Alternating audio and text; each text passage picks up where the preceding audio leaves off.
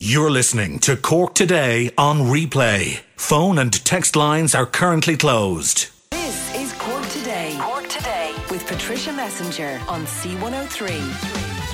Cork's greatest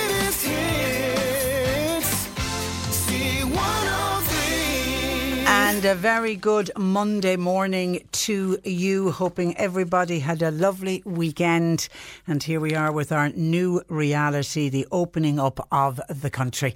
Uh, John Paul is on a day off today. So Bernie and Sadie, the ladies are taking over, taking your calls at 1850 333 103. Anything you want to share with us, we'd love to hear from you. You can text or WhatsApp 0862 103 103. And I can also see some emails coming in. So don't forget, you can always email the programme, Patricia at c103.ie. Now, today is the day that uh, hundreds of shops are reopening, and it's expected that tens of thousands of workers are returning to their jobs today. And there is a sense that there is a little bit of nervousness, particularly among government and health officials, that the spread of the coronavirus could creep up again. Please, God, it won't. And can we wish the best of luck to everybody heading back to work today for the first day, for the, fir- the first time in probably, what is it, about two months now? We've been in lockdown and hopefully, hopefully, if we can get it right, it won't be too long until there is a full return to work for all. Today it is garden centres, you've got your DIY stores opening, and golf courses will once again be opened for business. And of course, we've got construction workers, they're returning to building sites. It's part of the first major easing of restrictions since the coronavirus uh, crisis first began in this uh, country. Also, from today, four people from different households, you're finally allowed to meet up outside. It's for the first time in months that that's been allowed. But if you are planning on sometime today meeting up with friends who perhaps you've only been able to connect with over the phone or you've been able to have a Zoom chat with, remember you must still stick to the two metre, the physical distancing. No hugging, no shaking hands, none of that. And if you're going for a walk or you're going to sit in the park and have a little bit of a chat, that two metre physical distance must still remain in place. And you also all have to stay within five kilometres of your home. So that so if you've got a friend who's 20 kilometres away, you can't meet them yet. Another few weeks away, another three weeks away before you can jump in the car and uh, meet up. But you can if once it's five kilometres of your home, you could meet halfway. If you were just if somebody, a friend of yours or a family member was 10 kilometres away, you could both jump in the car and uh, meet halfway. The one disappointing one on the golf the golf course is reopening and, and you know the golf courses I think is a fantastic idea. It's one of those ones you kind of scratch your head and wonder why did they close the golf courses day one? Because surely golfing is one of the few sports where social distancing is very, very possible. And I know they're opening up under strict rules and rules and regulations today. But you have to live within five kilometres of your golf course. And I was a bit disappointed with that because I felt for golfers now, the, I'm assuming the majority of people do live within five kilometres of their golf course, but there will be other people who won't by the nature of where they live. And again, it's going to be people living in very rural areas. They might be just seven, eight kilometres away from their golf course, and it means they can't go into the car, drive the five kilometres to go to the golf course. So I was a bit disappointed. I would have thought once they're opening up golf courses, I would have thought the best way to put in the restriction was that the golf course was only open to members of that golf course, and that way everybody would have been uh, included. Anyway, that was just one thing that struck me with the uh, golf uh, courses. So there is this sense of worry out there. So they're telling everybody take it nice and easy, take it nice and handy, go out to your shops if you need to go, go to your DIY stores, go to your garden uh, centres, shop local. Remember that we'll be we'll, we'll be pushing. I'm always pushing the mantra, but I'm going to be pushing that even further in the coming weeks and months. But it's the number of new cases and the reproductive rate of the virus. That's what's going to be closely monitored over the next number of weeks. Health Minister Simon Harris, while he was telling us not to dicky up our houses, I'm still, still that just made me laugh when he said it isn't the time to be digging, digging up our house. I don't think I've heard that saying. I think it was a saying my great grandmother would have used. It's certainly not a saying that you hear that often. Anyway, he is making the point that we're not out of the danger zone. And I think we all accept that. I think common sense will tell us that we're not out of the danger zone.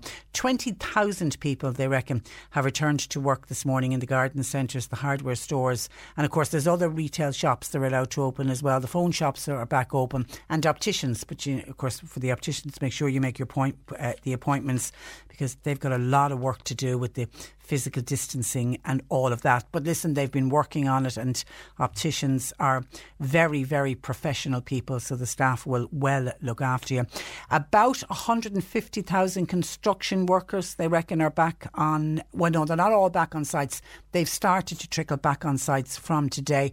It's going to be a number of weeks, I think, until we see all of the construction up and uh, running. And when I was driving to work this morning, I was just trying to keep a lookout to see if I could see saw a couple of guys in work vans that looked like they were heading off to building sites. So we we wish them luck because there would be that concern that with the construction sites really need to get a handle on the physical distancing and making sure that nobody comes to work who might have uh, symptoms because we know we have a real deep concern about the meat plants around the country. We don't want to move that concern to construction sites. So we, we need to get the construction sites, the guys back at work, but we need to get them back at work safely and make sure that we don't end up with clusters in any of our building sites. So they reckon, as they say, it's going to be over the coming weeks before we have everybody back on the construction site. Simon Harris still urging people, the advice still stands. The best advice is still to stay at home. You can go out for your exercise, you can go out if you need to travel to the shops. But again, they're saying only make those journeys if they're absolutely necessary. Simon Harris cautioned that if the country gets the next few weeks wrong, we are going to end up in real difficulty. He said if we move too fast, we will go backwards and we will go the way other countries have gone. And he said he really just cannot allow that to happen. Uh, and he added that it could lead to increased numbers of cases and then obviously more people losing their lives. And the whole idea here is to save as many lives as possible. And the number of new COVID 19 cases has again fallen to the lowest level, would you believe, since St. Patrick's Day? The National Public Health Emergency Team confirmed 64 new cases of COVID 19 yesterday, and that's taking the total in Ireland now since the outbreak began to 24,112. Sadly, 10 more people were confirmed as having died from the virus yesterday. So we now have 1,543 people have lost their lives due to COVID 19. The HSE is now working to identify any new contacts of the latest cases.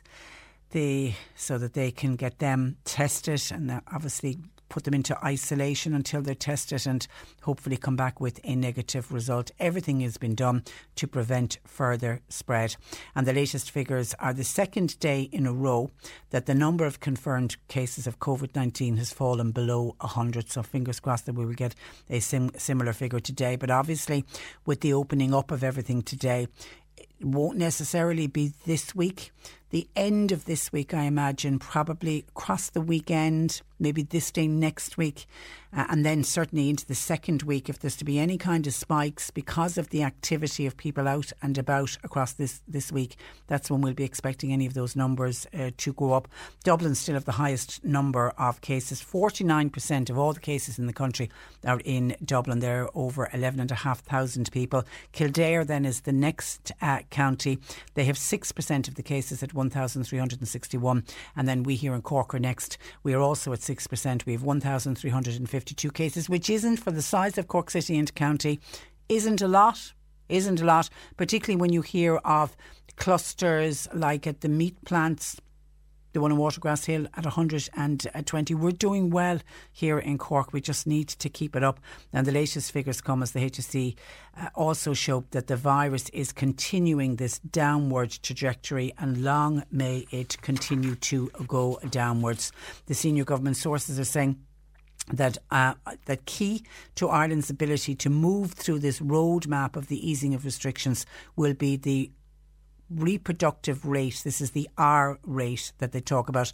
The R rate is currently standing at 0.5. That means that less than one person is on average infected by contact with somebody else. Now, there is uh, an expectation that that R rate will rise as the restrictions ease, but once it remains below one, it still means that the virus is being suppressed, even though it will be at a lower rate. Even a small rise in that R rate will have a significant impact in terms of the number of cases, and it would obviously then represent a, a serious uh, setback. And what we don't need, we don't need our hospitals to be a spike and then we get this surge and we've all these people turning up in our hospitals. We haven't seen what they've seen in other countries, and may we never ever see those scenes that came out of the ICU. Wasn't it Italy were the first to leave the cameras in, and it was just I think it shocked everybody to the core. It was in the very early days of cases here in this country. Nobody wanted what we were seeing coming out of Italy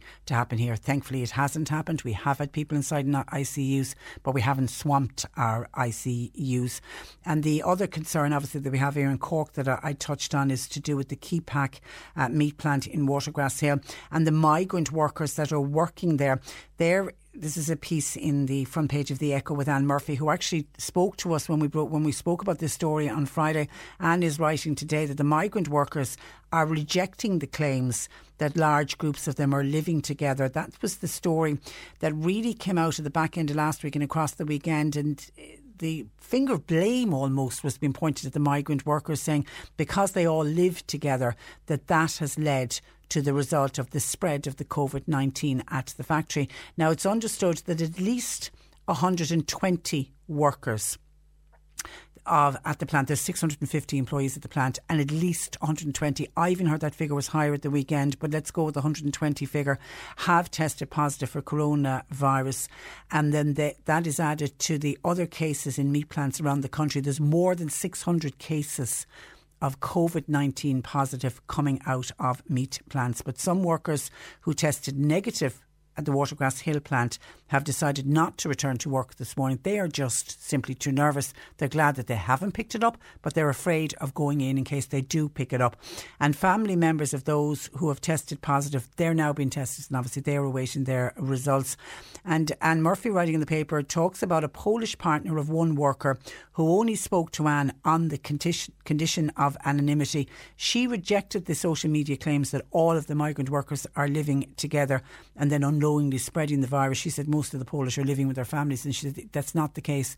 That there are these group of migrant workers, and that maybe six or eight of them are all renting uh, a house together. But that is a real ongoing concern, both for the workers at the Kepak plant, but also for the people who live in close proximity to anyone that works in any of those meat plants or who goes into shops where any of those workers need to go and buy their provisions. People are just nervous and people are just uh, worried. Your thoughts welcomed throughout the morning, 1850 333 103.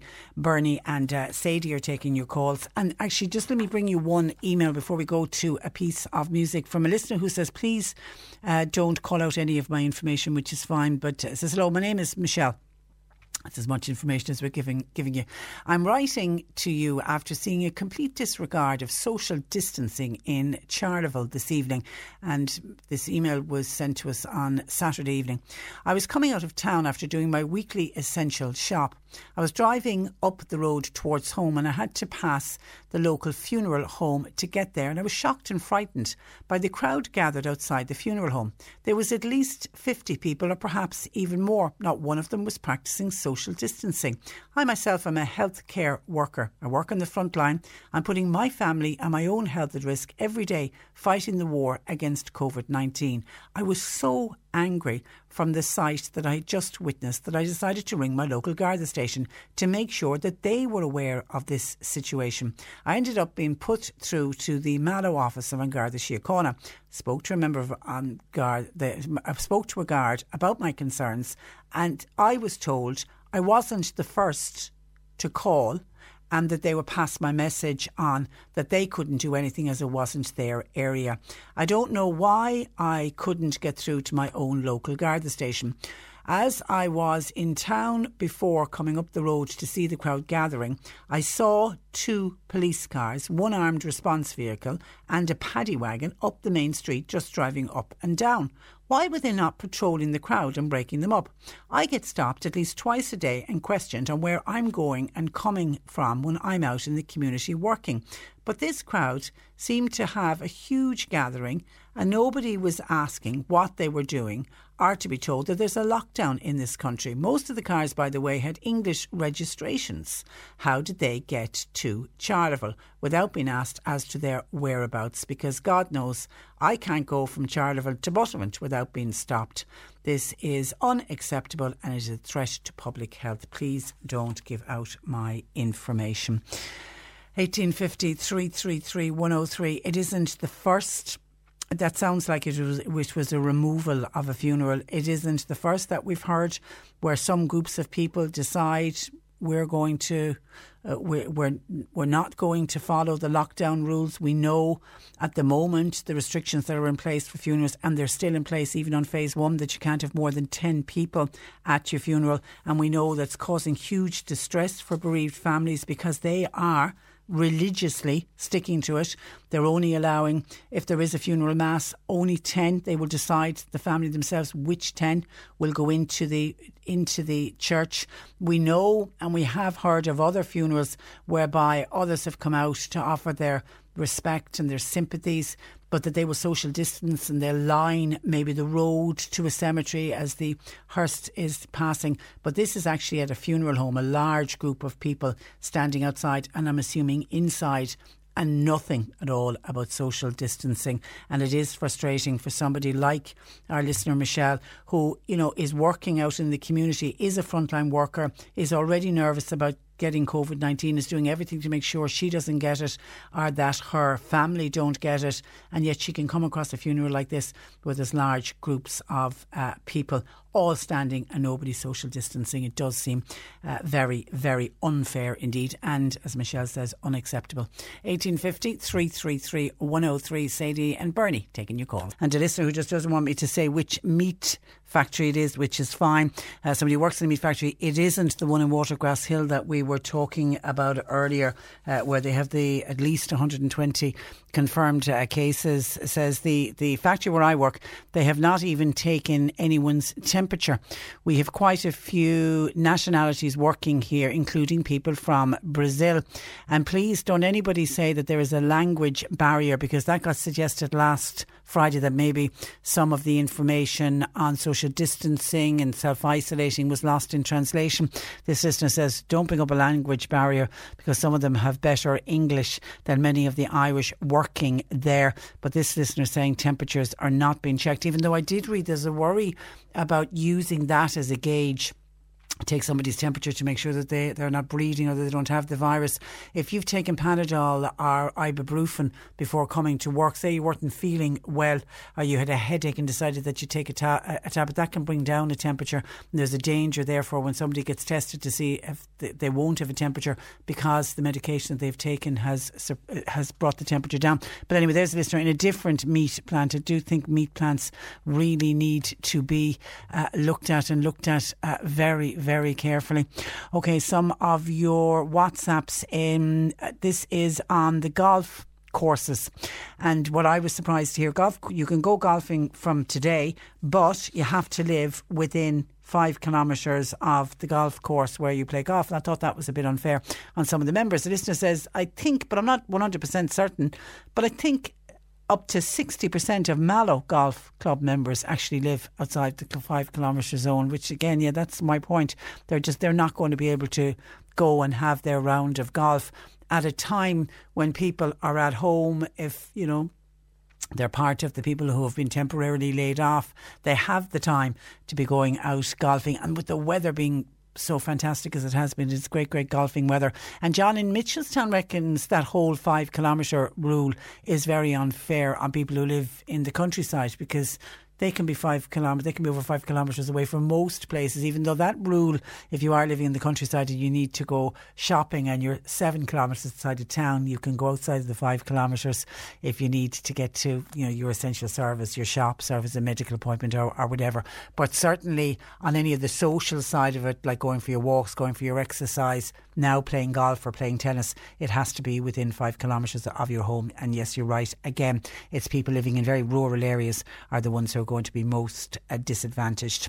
And Anna Marie in Dillon's Cross wants to know can the over 70s go out twice a day now? Well, older people and those who are cocooning should continue to stay at home, except for the brief outdoor exercise within five kilometres of their home. It doesn't state, uh, Anna, uh, Marie, how many times you can go out. I mean, obviously, everything has been put in place to protect the people that are over 70s, but I'm sure if you wanted to do a brief walk in the morning and a brief walk in the afternoon, I don't think there's anything in the restrictions that say you, you are breaching that. But what they are saying to the cocooners when they're going out for those brief walks, still keep away from people, keep the two metre distance between anyone. They are also saying to the cocooners not to head into the shops. You're going out just to exercise. When the next phase kicks in in three weeks' time on June the 8th, if everything goes according to plan, the next phase is going to allow the over 70s to go shopping and they'll, they'll be asking the, sh- the shops to have designated times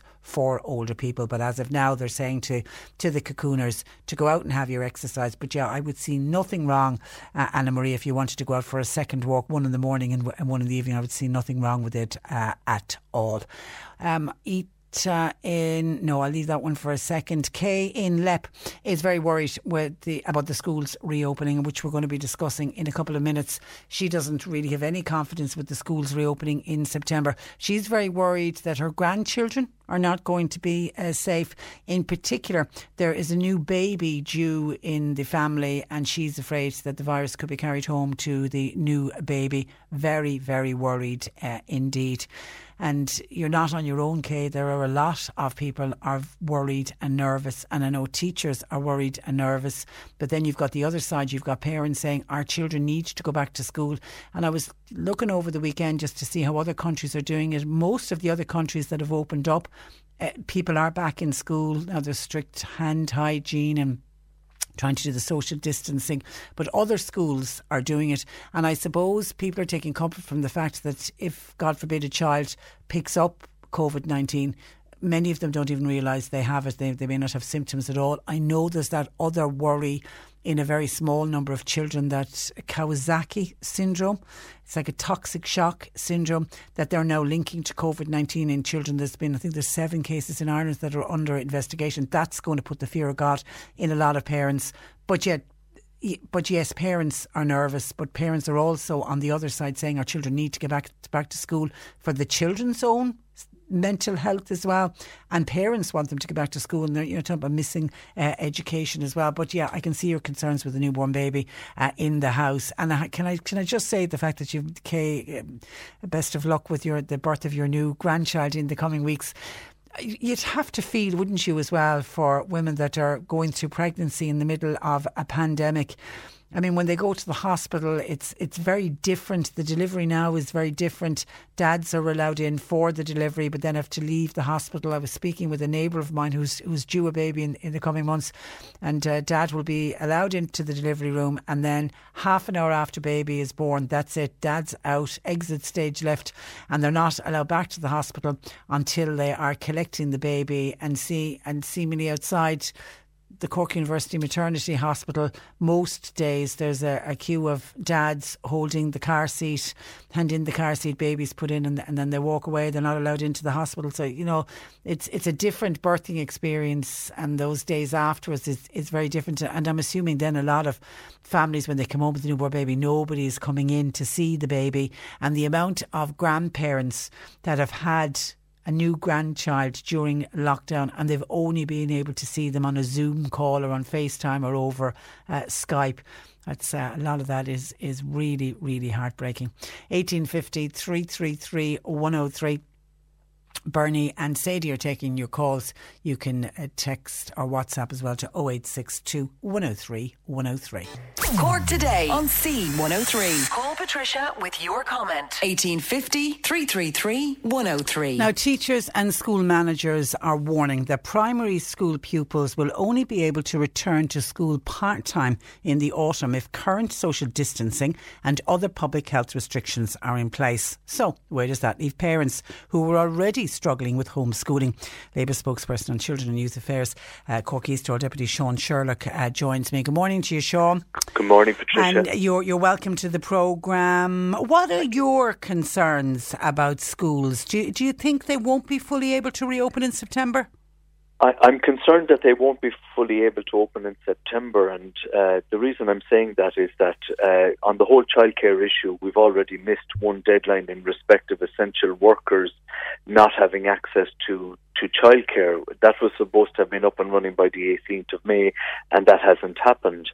Uh, and if we've missed that deadline in respect of you know the childcare provision, I, I'm fearful that we will miss the deadline in respect of uh, schools opening in September. What, what, I'm confused about at present is the fact that uh, the Taoiseach uh, stated the other day that schools could possibly come back in July. But what I'm not hearing from teachers or from the school community, if you will, from principals and uh, and others, uh, we'll say uh, from organisations like patrons and so on, patron bodies, is any clear communication from government about what protocols will be put in place, what kind of communication is taking place with the school bodies now in respect of the social distancing guidelines, in respect of teaching, in respect of staff rooms, in respect of collection of children and delivery of children, if you will, in the morning. Yeah, it's so more than just the actual being physically in the school building. It's getting the children to and from school is an issue in itself. There's a massive issue here because you, you take any school in any community, you know, uh, early in the morning, you'll see, you know, how chaotic it can be. Uh, and unless you start I, I would argue that the planning should be taking place as we speak, but I think uh, within the Department of Education, I think the vast bulk of the time over the last while has been taken up with uh, the, the junior cycle and leaving cert uh, debacle, if you will. And I, I think the eye has been taken off the ball in respect of putting in place clear protocols around what a September opening would look like. Because the key to this is confidence.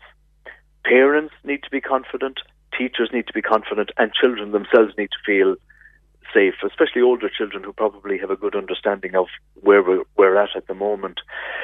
So I would be calling on the department and the minister to, to start communicating, you know, clearly uh, to the patron bodies, to the principals about what it is that he intends to do with regard to September. Because if we don't, open up that dialogue now in a clear way, it just leads to confusion. And we saw that confusion last week, where you know the where online chatter just lit up when the Taoiseach said that schools could conceivably come back in July, which was quite a strange statement to make, given that schools are normally closed in July anyway. But uh, you know, it, it needs clarity. And with clarity and uh, also funding, I mean, schools will need, there will be additional costs for school managers here. And this is the point. And the, the question then is what kind of arithmetic is being calculated at the moment to allow for, uh, I use the unfortunate term, the headage payment or the grant per each student, if you will. Uh, will that be increased to take account of the uh, protocols that we see in shops, for instance, where you have, you know, visors and, uh, you know, particular protections put in place in relation to traffic uh, you know, footfall and so on that you see in supermarkets. So we, we need to be very clear about what the cost will be. And, you know, we have an opportunity this week again in the Dáil now to continue questioning the Minister for Education about what it is that he proposes to do on this. Because we want to see, if we're talking about today being a milestone in relation to opening up uh, society again, and if you're seeing progress in relation to things like garden centres, garages, and hardware stores, you know, a more fundamental issue, I would say, would be the education of children and young people and young adults. And we haven't had clear communications on that yet. And, you know, as opposition people, we're not trying to be populist on this. We're, we want to work with the government, um, you know, to, to see a pathway you know, but it needs to be communicated to us and to the people. That's that's vitally important. Uh, you know, and as you say, we're we're, we're at phase one, and we've we st- we're starting to very slowly open back up the country. But in order to get everybody back into the workplace in the coming weeks uh, and months, I mean, surely the government really needs to be prioritising prioritising the safe reopening of the childcare sector. Well, well, absolutely, and you, I made much play in relation to the fact that I believed that the providers couldn't sign up to the scheme that the minister devised in relation to essential workers for children to be cared for in the home because it was just fraught with difficulties. But I touched on this in our last interview, at the back end of our last interview, Patricia, where I said that we're now facing a crisis for working women in particular, where we're working women, and no matter how progressive a society we think we are, and there'll be a lot of male listeners out there at the moment saying, you know, I'm mucking in and I'm rolling up my sleeves, but where you have working women in the home, the evidence shows that the vast bulk of domestic and childcare still falls to women, and it falls to them in a way that they have to maintain their careers as well. And there is a worry now for working women that career pro- progression is being stunted by the fact that we don't have a childcare mechanism in place. So, if the next milestone is the 28th of June, what I'd be hopeful for is that we would have a scenario whereby, you know, parents have a very clear uh, protocol in place for their children to go back into the early years sector, that providers have confidence, again, parents have confidence, but we, but if they've already missed a, a deadline on that one, then you'd have to say objectively that one's confidence in their ability to put in place an infrastructure by the 18th of June is probably diminished at this stage by by dint of the fact that they've already missed one deadline.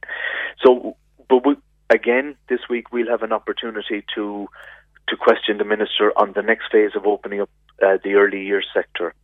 And I know of no providers at present who are absolutely confident that they could open up their facilities again because the guidance coming from government is virtually non-existent. And I would also contend that there are, you know, there's the, the what I call the umbrella bodies representing uh, early years, the early years sector. They need to be consulted with. They need to be at the table because it's not enough for uh, the minister and her own officials uh, to be, you know, uh, talking to each other, if you will. I think, for me, the ideal scenario would be for the representative bodies of the earlier sector to be sat at the table in in the public health emergency team, for instance, or having conversations with the HSE, for instance, okay. around what the opening up of the sector would look like. Yeah, and, and we have to get it back up and running, or we won't open up other uh, sectors of society because people won't be able to get back to work if they can't have their children looked uh, looked after. And that's just one, one other issue that's uh, actually uh, it's come in to us today by an email that I haven't read out yet yet on air, but it's it's quite a lengthy email, just outlining how difficult it is for a family in the North Cork uh, area whose daughter has special needs. She's a young adult attending uh, St Joseph's Foundation, and the fact that she's been at home and how difficult it, it, it has been. And it is a cohort of people that isn't getting a lot of attention, uh, Sean. Children and adults with special needs who are at home, in some cases, with elderly parents trying to look after them. It, it's a sector that has, I would argue, and I don't want to be too verbose about this, but that they've been virtually abandoned in all of this. And one of the areas that we're working on at the moment, for instance, which might alleviate some of the pressure, is the issue of July provision. That's on the educational side. But again, but that'll only be for children, and exactly. only for for it's not all special needs children get July provision. Indeed, and in tandem with that, or in lockstep with that, again, what you need are the providers, uh, the we say the St Joseph's Foundations, the you know the, all of the various organisations, they need to be there needs to be a process where they can sit down with government, and those processes are not in existence at present, because everything from a policy point of view in relation to the lockdown seems to come through the prism of the National Public Health Emergency Team. The scope of that team needs to be widened to ensure that you don't have scenarios such as the one that you've articulated in relation to that family, where you have older people looking after older adult children. who don't have access to day-to-day services. We need to we need to hear from government about what the pathway is for everybody in society to go back to some degree of normality, even if that means, Patricia, you know, a couple of hours a week to begin with, or one day a week to begin with, or opening up residential services. You know, rather than saying everything is just an absolute lockdown, you know, that you begin the process of giving families a little bit of relief, a couple of hours to begin with, and staging that upwards. Because even the couple and, of hours. and I think even if, if people knew that there was some pathway or some date because I mean we have this roadmap you know and people are already talking about oh on the 20th of July I can, I can go and get my hair cut uh, a completely silly thing uh, but they already know they have a date in their head. I think for these families it's the unknown. I mean I can see another text coming in saying could you ask Sean is there any approximate time for returning especially these adults attending Monday to Friday in Cope? Is there any funding coming uh, to help their their return? So there's so many groups. There'll be co-action down in in West West Cork, Enable Ireland, Rehab, so many groups. Eh, has it been spoken about at all in the Dáil, you know? Uh, not not to any great extent. Just at the very start of this, there was a, you know, in terms of questions to the Taoiseach, they were points that are raised, but we didn't really receive any great answers. But I think the people that are contacting your show now is prompting me to raise this internally with my own colleagues to say that I think that this week I think we need to elevate this as an issue in terms of questioning the Minister for Health and questioning uh, the Taoiseach in relation to those providers. For okay, instance. and you know, well, please do that and come back to us, and, and we'll certainly chat with you again on that issue. Okay. Okay, I've got to leave it there. Sean, listen, thank you for that. Thank and you, uh, thanks uh, for joining us on the programme. That is uh, Labour Dáil Deputy uh, Sean uh, Sherlock. I will bring you that that email that's come in uh, from that listener in North Cork about her special needs uh, daughter. Um, and, um, my thanks to that lady for, for contacting us. She obviously wants to remain anonymous, which is fine, but I, but I will bring it to you. But I've just seen, it's just popped up on my news feed, that grandparents can take distant walks with children the Minister for Health, Simon Harris, says if you live close, that's if you're within the five kilometres, walks can happen with grandparents and their children as long as they're social distancing. So no holding hands or anything like that. But if you live within five kilometres, he's saying older people can see their grandchildren. 1850 333 103. You're listening to Cork Today on replay. Phone and text lines are currently closed. Cork today on C103. Text or WhatsApp Patricia with your comment. 086 103 103. And we had a text in earlier from a listener in West Cork saying, when will chiropodists reopen? Uh, well, Sadie's rang around a few chiropodists and actually some of them have reopened today. It seems to be an individual choice. So I'd suggest to the listener, put a call through to your chiropodist to the one that you have been using uh, to see if he or she has reopened and if that one isn't opened, I maybe check in with your doctor to see if they would know of a chiropody service that is open because a lot of those services, well, if it was an emergency, obviously they were able to able to do with it. But there are a number of the chiropodists has reopened from today. But it, as I say, I don't know in the West Cork area. Uh, if anybody knows of a chiropodist back up and running, we have a West Cork listener obviously in need of some chiropody services. 1850 333 103. Sadie and uh, Bernie are taking your calls. You can text our uh, WhatsApp us as well to 0862 103 103. We'll catch up with your calls and comments uh, coming in. And also in the next hour, we're going to check in with the Society of uh, St Vincent de Paul just to see how they're getting on.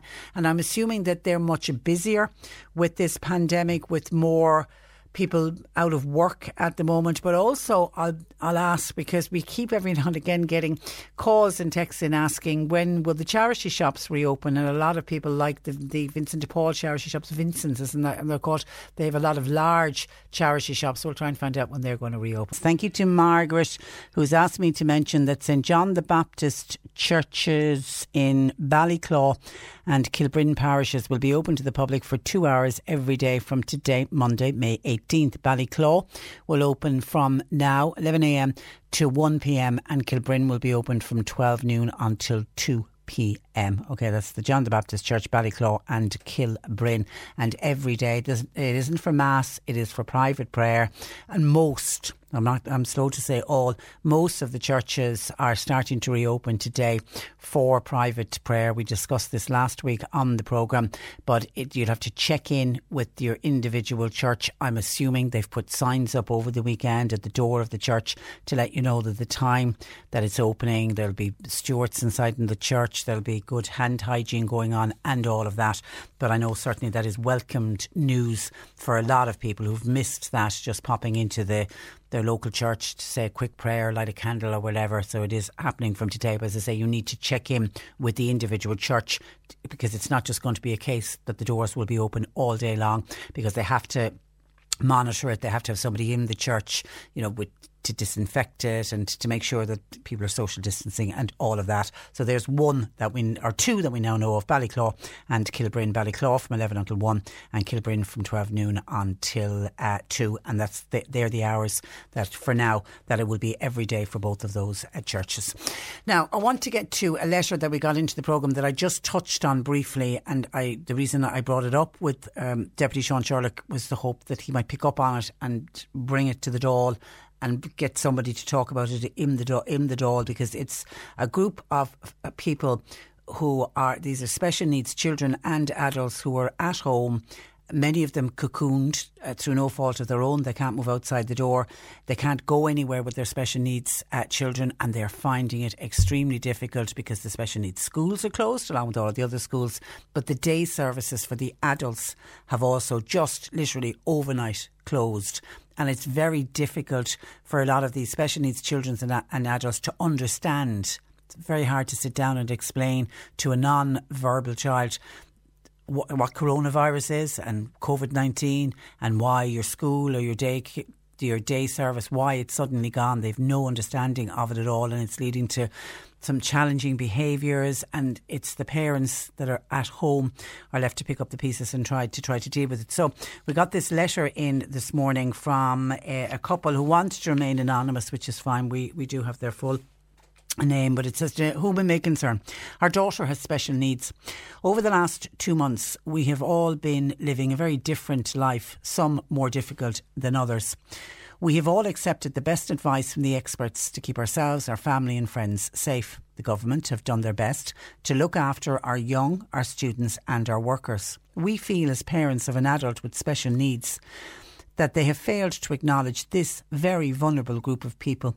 Even in their roadmap of phasing out restrictions, there is not one mention of this sector, which I now call the forgotten. I understand they come under the umbrella of schools, but you cannot compare a primary or a secondary school student with a special needs student or an adult service user.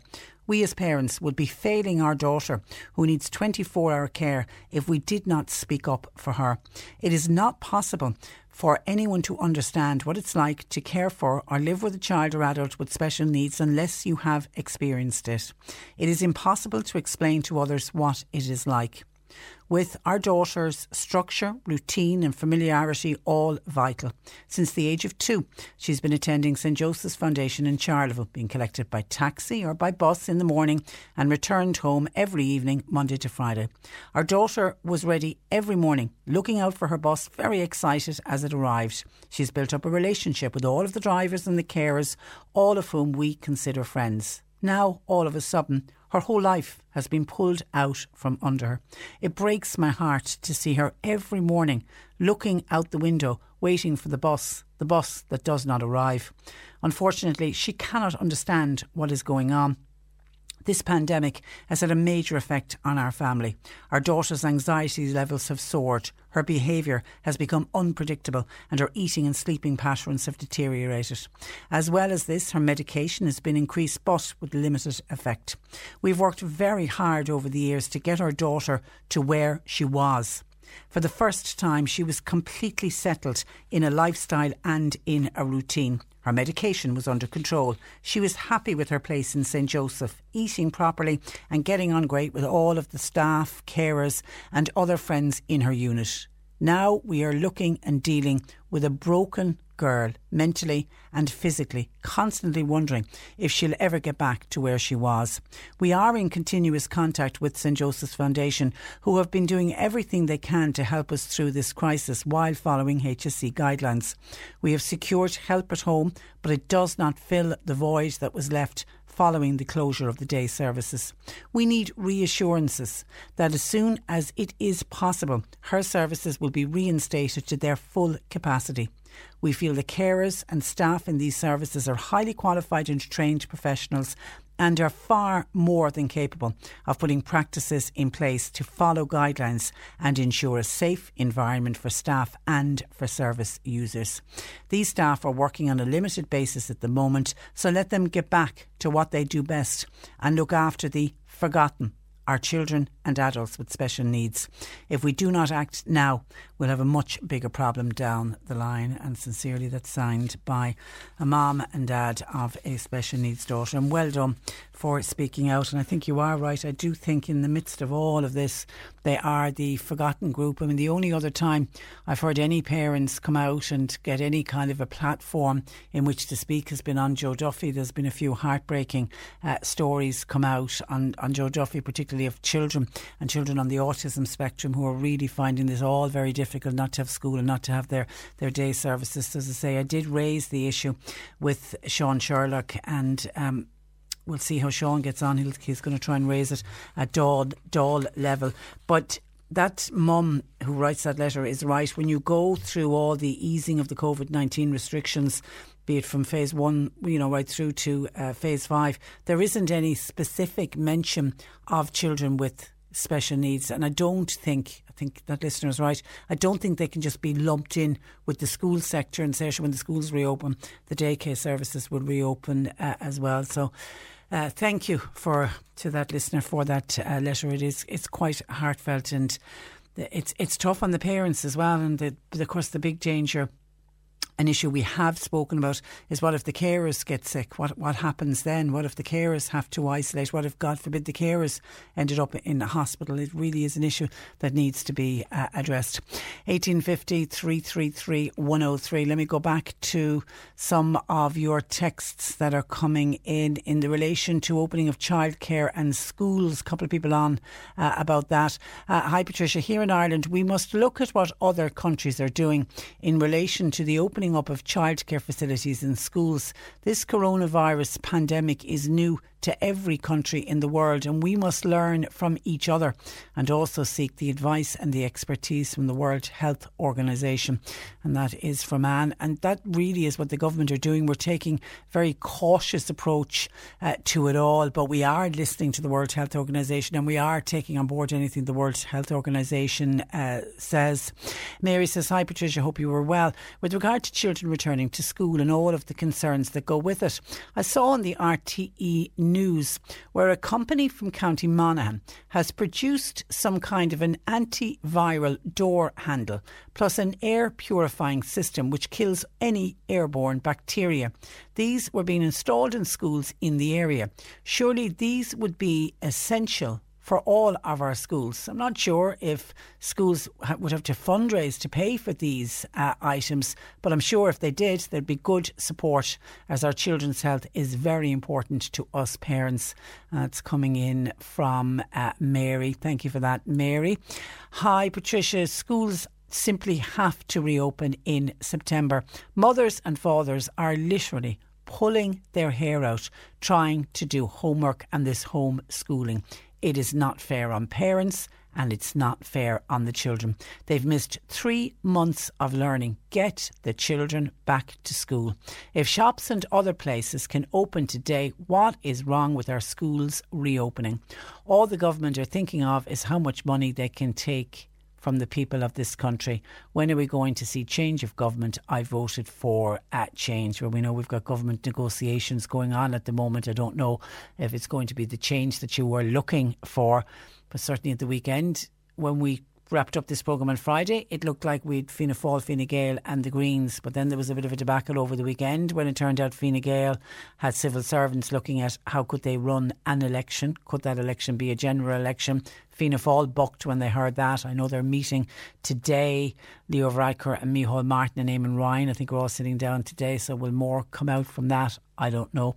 We're going to have to just wait and see. Okay, some more of your texts coming in. Eileen says, Patricia, is it okay to buy and to eat the meat from those meat factories where there has now been COVID 19 positive testing. As if somebody sneezed or coughed on the meat while in the packaging process or on the packaging, would it not spread to the community?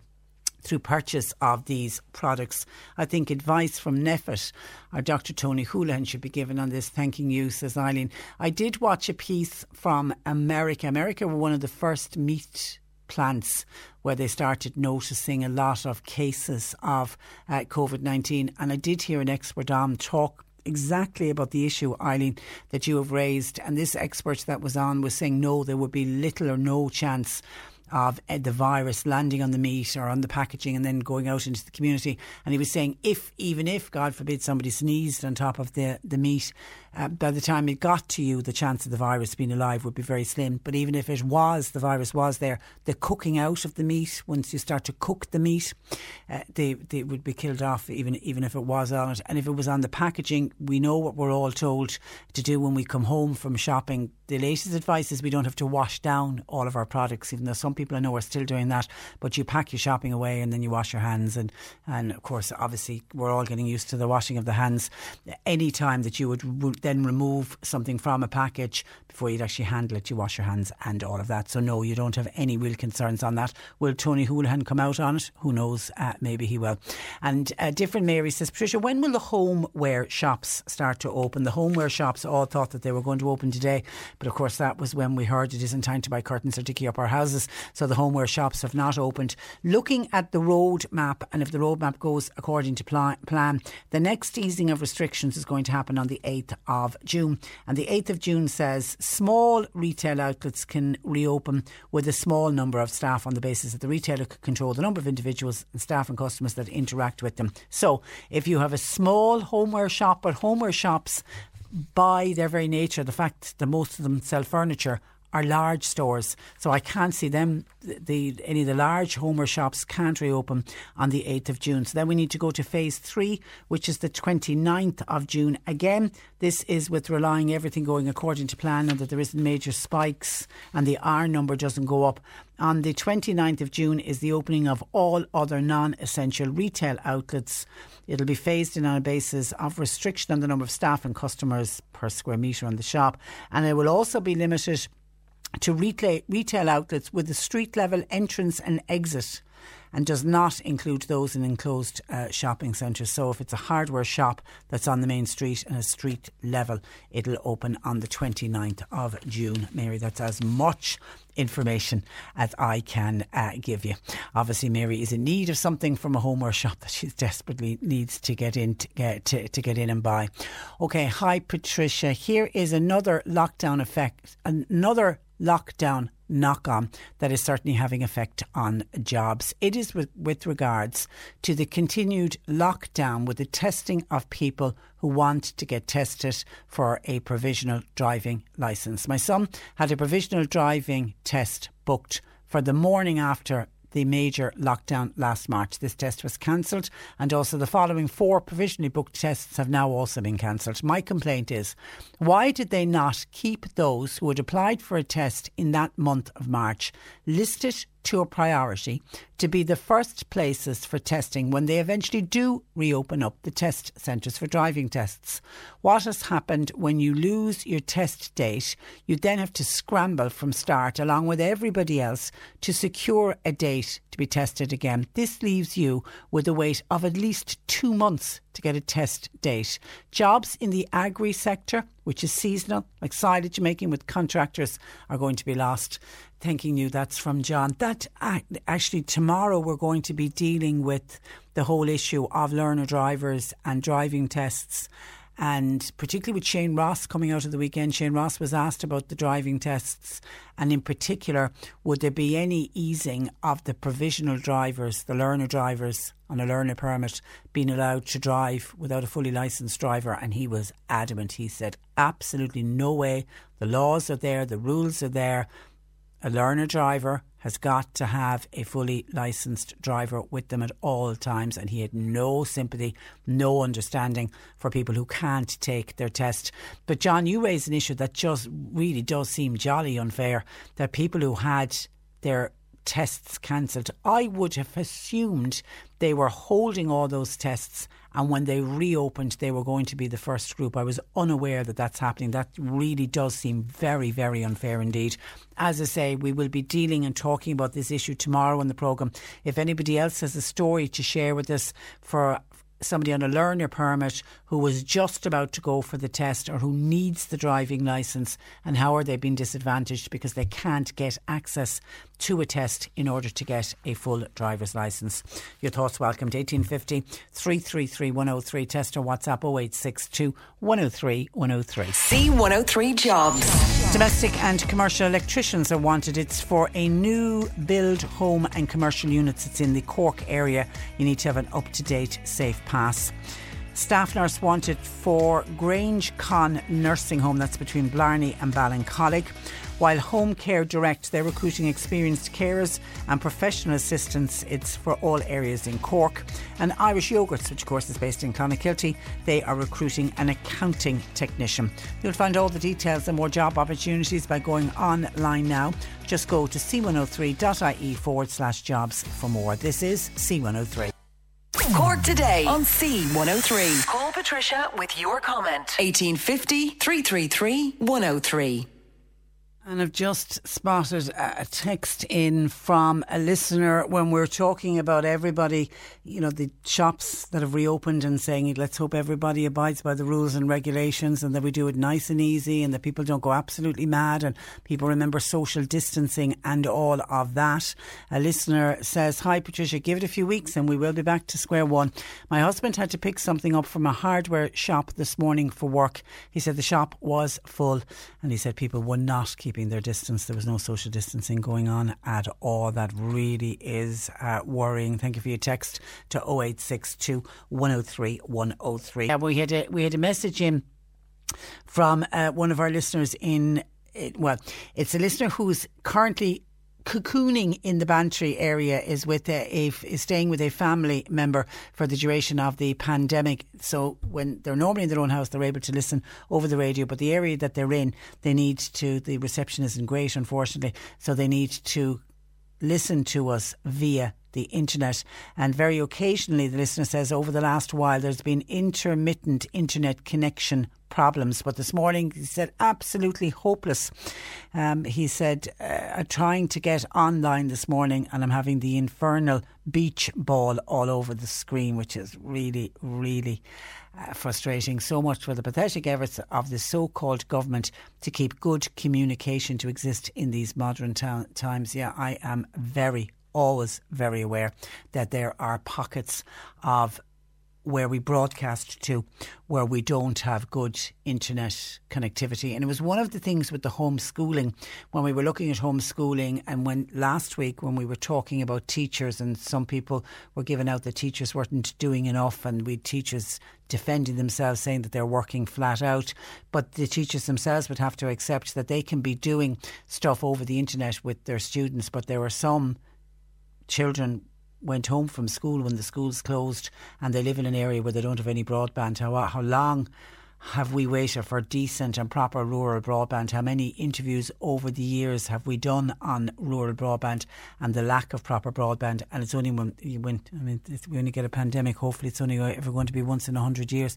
But and when we need to use technology, it really has shown that there are areas where people are just completely disadvantaged because they don't have decent uh, broadband. Other areas have terrific uh, broadband. And actually, that's an area we're going to be dealing with next because we're going to give advice to older people who are battling with technology uh, through this pandemic. Cork today on C103. Text or WhatsApp Patricia with your comment. 086 103 103. Now, with older people still being asked to cocoon except being allowed out for their daily exercise within the five kilometre zone, the need to stay in contact with friends and loved ones is all the more important. Technology is proving to be a must in staying connected, but technology can be daunting for some elderly people. So joining me this morning to outline help that is available is John Sheehy, who is a volunteer with a group called COVID 19 Tech.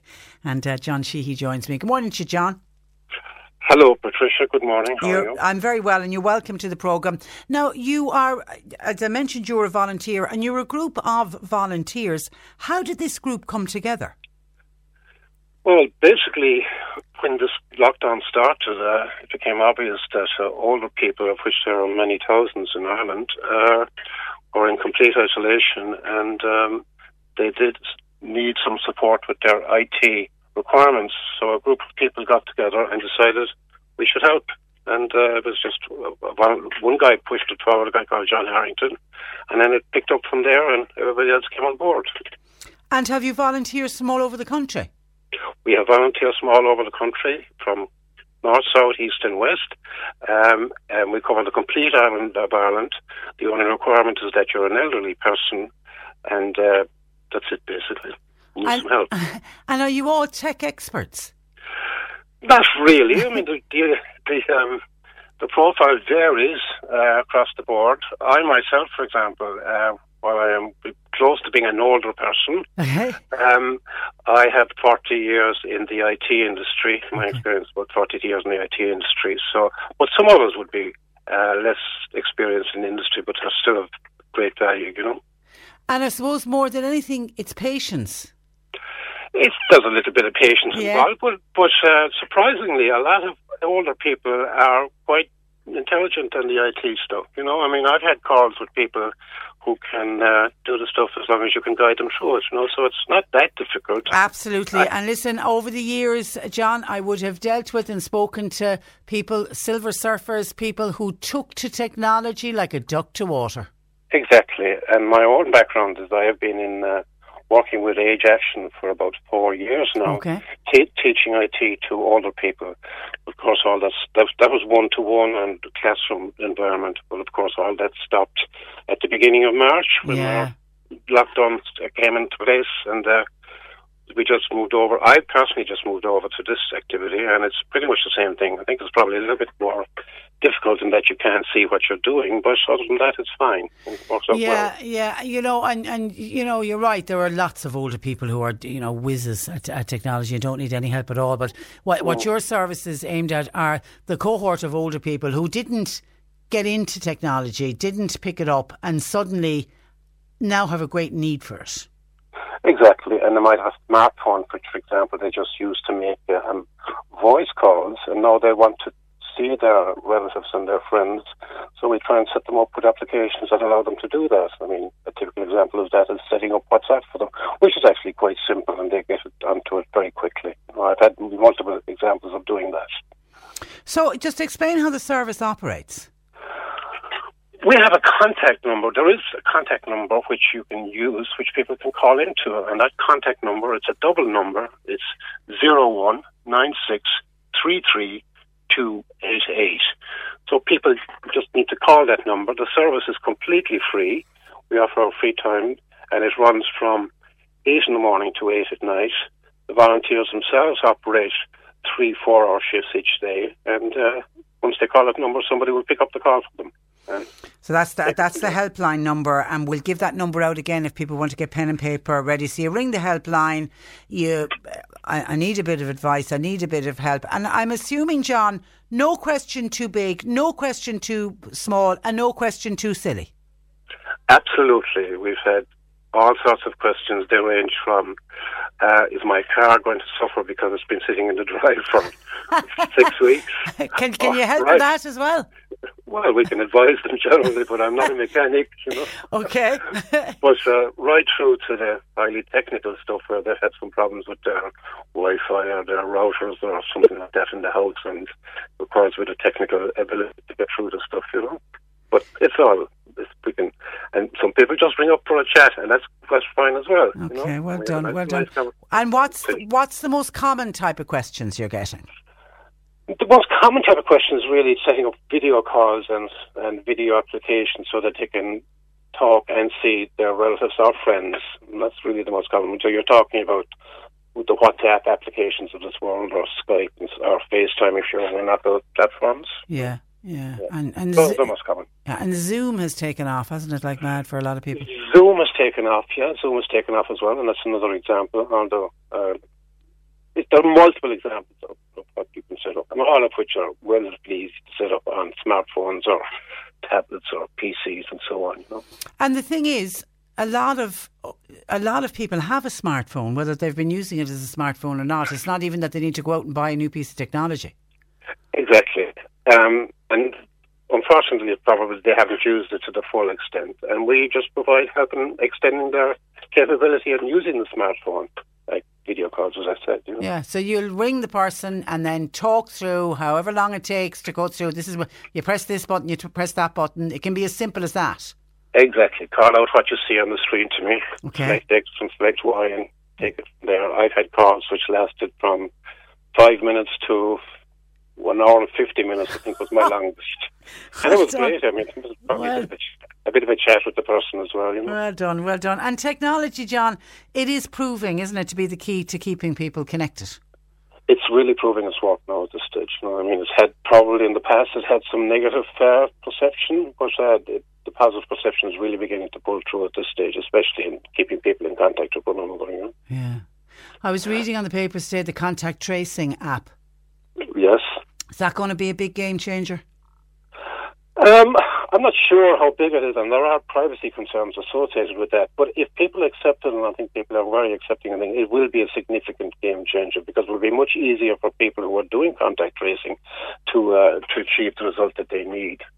Given the phone app, plus the user will be able to uh, figure out whether they have been in contact with somebody who has just had suffered from COVID and such so on. You know, so yes, it will be a big change in it, but. Um, there, prob- there are probably some privacy issues that do need to be worked out at this stage. Yeah, even though I was. I was reading today, I think they they were saying something like 80% or 85% of people were saying that they would have no problems signing up. I think people see the bigger picture and I'd prefer to get a call saying you've been in contact with you were in the presence of somebody who's tested positive for COVID-19. I think I prefer to get that call rather than wait around for the symptoms. Exactly, exactly. You know, you have to be practical in these situations, you know, and uh, there's a greater good involved. So we have to line up in that.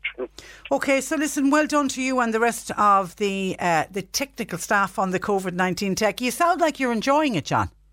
Yes, I'm actually enjoying it. I, when I said it, I have a background in age action and telling technology to those people, and uh, it's just a continuation of that. And I've always enjoyed social contact associated, even though it's on the phone at the moment only. Yeah, but, uh, yeah. I do enjoy. I do enjoy it, and um, it's great to hear people's stories and where they're at and stuff like that. Brilliant, brilliant. And of course, Age Action are the ones that do the Silver Surfer Awards, don't they? They do, yeah. Yeah, yeah. exactly. Oh, all right, listen, keep up the good work, uh, John. I'll give out that number again. But thanks a million for joining us and talking to us on the programme today.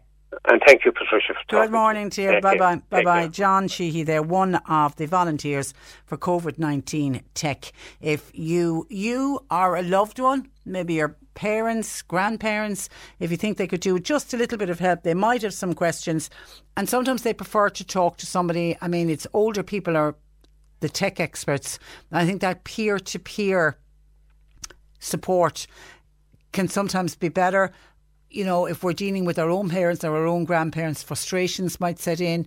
Mammy or daddy or granny or granddad might think, "Oh, that's too stupid a question to ask," or "I didn't understand when somebody was was explained to me by a family member." You know, you don't want to be bothering them. Whereas here's a group of volunteers who seem to have time on their hands as well, and they're more than willing to help out. So it's a Dublin number. This is the helpline number. So Dublin number nine six three 3288. That's 01 963 3288. You ring that helpline, you pass on your details to them, and then one of the volunteers will ring you. And that number is actually available uh, 8 to 8 every day. Isn't that fantastic? Again, just another example of frontline heroes. They're coming in all different guises and people volunteering and helping out and doing their bit. That really is absolutely uh, terrific. Well done to everybody involved there in COVID 19 tech.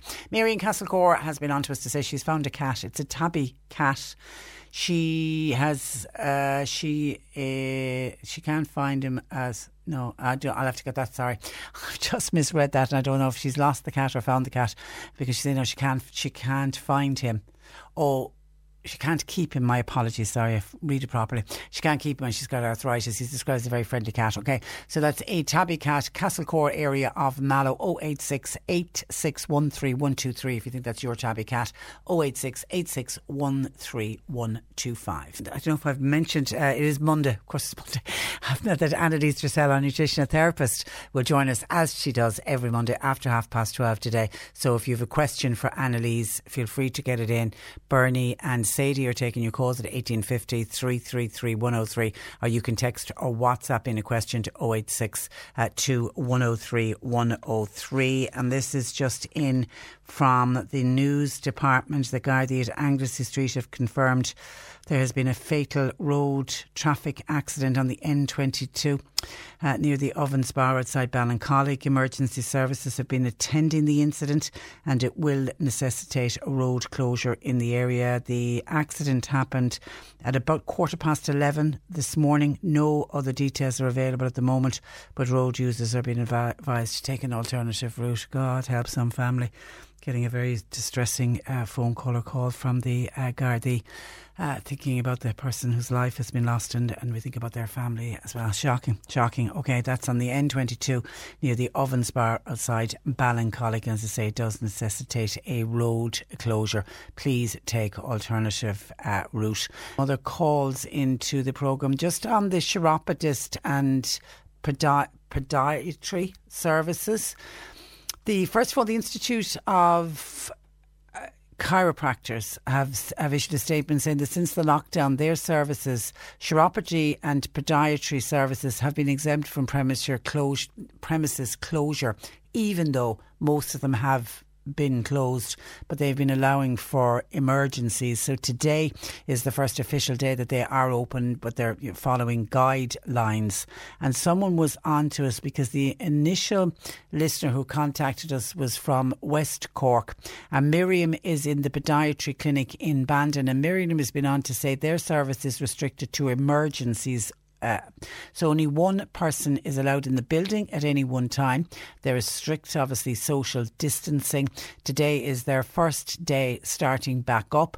You have to phone in advance. Private and public practices are all under the HSE, and they have st- they have to stick to very strict uh, guidelines. So yeah, so I think the advice that I gave earlier to the listener is just to contact their local chiropodist or podiatrist, whoever they go to, and just find out what time they're open for business. Uh, etc., and make an appointment. Again, that is a service where it's impossible to be proper, completely physically distanced from the person when the actual work, work needs to be done. It's like going to the dentist. It's just, it's our new normal, unfortunately, at the moment. And can anyone tell us, please, for Sean in North Cork wants to know, no, it's not Sean in North Cork, it's somebody else. Somebody else wants to know is they're looking for Argos. Is Argos opened? Jerry, sorry, Jerry in Cork was on. He needs a new Bluetooth needs new Bluetooth headphones, and he wants to know if Argos in Blackpool is open. They're not answering the phone. If the fact that they're not answering the phone, I take it that they're not open. They wouldn't have been one of this to essential services, and they're certainly not a hardware. Uh, store. Uh, so no, I would I would assume that they're not open anywhere else where you can buy uh, Bluetooth headphones. The phone shops are open, so you'd probably be able to get it. Would you? Would they do headphones inside in some phone shops too? If you try any of the local phone shops because they're back in business from today. There's lots of calls and comments coming in, and I can see ones coming in for Annalise. So can you keep those coming in, please? Annalise Dressel, our nutritional therapist. She'll join us after half past uh, 12, and hopefully we'll get to answer as many of your questions as possible. Hi, Patricia. I'm wondering, uh, does anybody know if Mallow GAA is open to the public? It is within our five kilometre rule for walking, but it has been closed. Now we've tried to put a call through, but obviously the GAA centre itself is closed. So I'll do a shout out. Anyone from Mallow GAA, is there access to the public so that they can go and do their exercise uh, around the pitch? If somebody from the GAA can let us know about that, please. And someone else says, Patricia, I thought that the phone shops were due to be open today. Not one is open in Mallow. Again, a lot of this is going to be individual choices on behalf of the shops. But yes, phone sales, repairs, and maintenance services for the home, they're all under that group, along with office projects and services, electrical and IT, and phone sales, all due to reopen today, but it doesn't include homeware stores. Why? Your particular phone shop that uh, this listener says none of the phone shops in Mallow are open today. Uh, maybe they're going to ease back into it during the week. Keep a keep a check on it over the week, but they are allowed. They are part of the list of retailers that are allowed to open from uh, today, the 18th of May. So just maybe keep an eye on it and, and see. I have no, I don't know why. It, you, the particular shops have not reopened, but certainly as part of the lifting, the easing of phase one, they are included in the list, list of retailers that can open from today. And Catherine in Mallow says, Patricia, could you tell me when some bed shops and hairdressers are due to reopen? I can't wait to top up my tan. And also, my hair needs to have a trim. Thanking you, Catherine in Mallow. The 20th of July for the hairdressers and the beauticians and the sunbed salons. Uh, so the 20th of July, you've got uh, another bit of a, a wait. You have about a two month wait on your hand. What our hair is going to look like at the end of all of this, I don't know. All right, a couple of people are reacting to that email that I received from the couple who were talking about their adult daughter with special needs and the fact that their her day services at St Joseph's Foundation in Charleville is closed, and just talking about how difficult life is for their daughter because she's no understanding of why the bus isn't coming every morning to collect her, and then for the parents trying to cope with it. A couple of people reacting to that. Patricia, I was listening to your programme about that lady struggling with her special needs daughter. I understand completely how she feels, as I myself am in the same situation. My daughter is 21, and at present, we've absolutely no help at all. Every day is a struggle. She wants to be out and about in the car doing different things. I don't drive myself, so I'm dependent on my husband to take us out, but he's farming, so we can't be out and about in the car all the time. I have four other children, but they're all working. She's a very sociable person and she enjoys meeting new people. I take her out in the car and she stays in the car while I go in to do the weekly shop.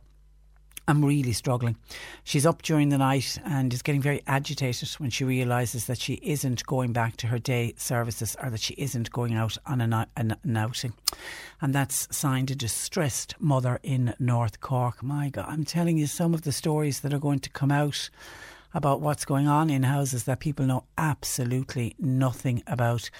Could you get on to the day, to the I don't know where what service your daughter is going to and see can they offer you some kind of help because our initial listener has been on to St Joseph's and they're doing their and they really are trying to do their best to help out people that are struggling. Just see if there's any kind of help uh, available for you. But my heart goes out to you, it really does. And Padraig in Glanworth says, "Well done to that lady that emailed your program about her special needs a child. I'm in a similar position. Imagine what it's like going from a child going to school every day to being at home all day for six months can't understand what's going on. When my daughter is off, which is just normally for the month of August, it can take about three to four weeks to get her back into the routine where normal children you can try and explain or even go outside and play to pass the time. We can't because my daughter is also a wheelchair user. I hope I speak for many parents of special needs children when I say we don't like to be ignored. We don't like to be forgotten about. Life is difficult for everyone, but think of parents like us. And that's from Padraig in uh, Glanworth. Uh, well said, Padraig. As I said, we've raised the issue now with uh, Sean Sherlock, and he's hoping to raise it at Dáil uh, level. And let's let's see what comes out of that. I suppose that's the, the, the most we can hope for now.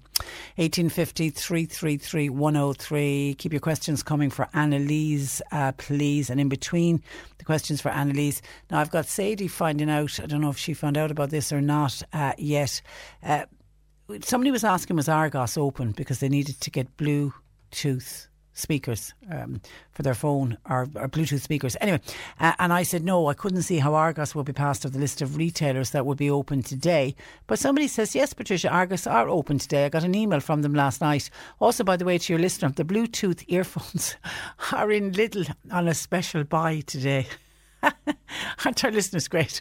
You might need to go to Argos at all. if you've got a local Lidl nearby you, they've got Bluetooth earphones as part of their specials. But anyway, the sister says Argos. I can't understand how Argos would come in under the list of uh, retailers. Anyway, I've Sadie working on it just to get, I'd want to get that absolutely confirmed that they are opened. Uh, they may be, maybe it's a, po- is it postal service, maybe, I don't know Anyway, um, somebody else says you can order Bluetooth headphones online from Curry's. That's from Stephanie. Thank you, uh, Stephanie. So there are other ways to do it.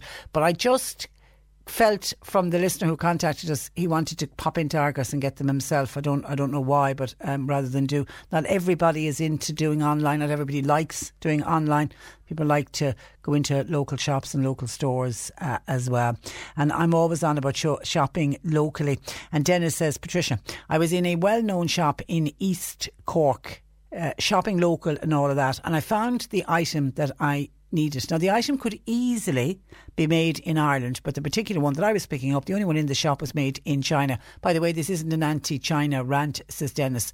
But if I buy that item, uh, even if it was made abroad, am I still supporting local? Says absolutely, because you're supporting that well-known shop in East Cork. You're supporting the shop by shopping local. You're putting money back into the economy. Now, the, why why did that person have to go to China? I'm assuming it's a cost issue. Everything gets made in China so much more cheaply than it gets made in this country. So therefore, the person is buying it so that he can put it on his shelf at an affordable price, so that you can go in and support. But shopping locally, yeah, is going in the front door of a local shop if you can buy items that are produced locally as well, all the better for sure.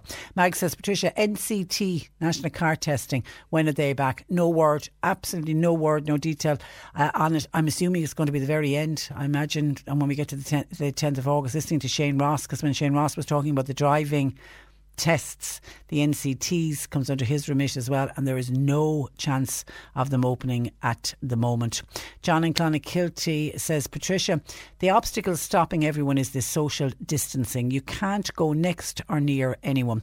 This is okay when the pandemic is at its peak, but look what it's after doing to businesses, to shops, to pubs, and the latter to it where it can't be done. Shops and pubs, social distancing. The only way in time is to relieve social distancing, and that's how we'll open back up uh, society. But then, how do we do that while the virus is still uh, raging and is still here? I don't, I don't know. I, I don't know how that is uh, going to happen. Uh, Mary says, Hi Patricia, has anybody else noticed over the weekend a lot of summer houses had people staying in them? I live in a very remote area of West Cork. I've noticed quite a few in my area. And by the way, they're not UK registered cars. Kind regards from Mary. I know it came out that over Easter, looking at electricity usage in holiday uh, homes, it was 88% down on what it was for Easter of last year. So certainly people stayed away. Remember when the big word went out, please don't come near us for Easter. They certainly didn't. Whether they've started now as we're heading into May, whether they're starting to say, well, this is holiday season and they're moving back into their holiday homes. Technically, by the restrictions, they shouldn't be moving beyond five kilometres, but people are certainly getting around that for sure. Somebody who doesn't want their name called out fine says, I went for a walk yesterday evening. It was about quarter to six. I was in the Ballincollig area. As I passed the rugby club, I couldn't believe what I saw.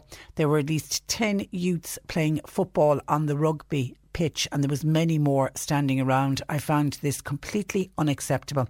I can't believe the people are left gather in groups like this. Thank you for reading out my text, but please don't mention my name.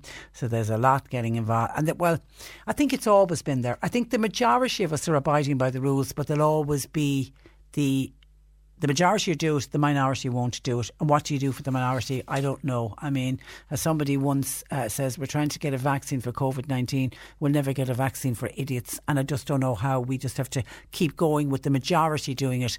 And I think the powers that be accepts that. That's how we will control the virus if the majority of us uh, play ball. And I spoke earlier uh, when we had an email in about a, a, massive funeral with no social distancing that went on in uh, Charleville. And a number of people people are commenting on that and other similar funerals. And an email in says, uh, Hi, uh, Patricia, with regards to that funeral in Charleville over the weekend, it's not the first case where breaches of the guidelines have been flaunted. During a time when we're all asked to make sacrifices, it's now blatantly obvious that there are groups within this country who feel that they can do what they like. They don't support any social distancing, they don't observe any guidelines, or are, in effect, they seem to be a law unto themselves. It is more obvious now as the country was paused and we all stood together while staying apart. No group has a monopoly on grieving. We all have our traditions and our rituals, and these are all the more evident when somebody within our community dies. We all want to support the bereaved and help them through the grieving process, but we can't at this particular time.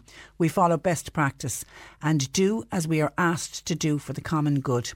If anyone comes out and says anything about this flouting of the guidelines, we're called racist. We don't understand their traditions. We don't respect their way of life lives.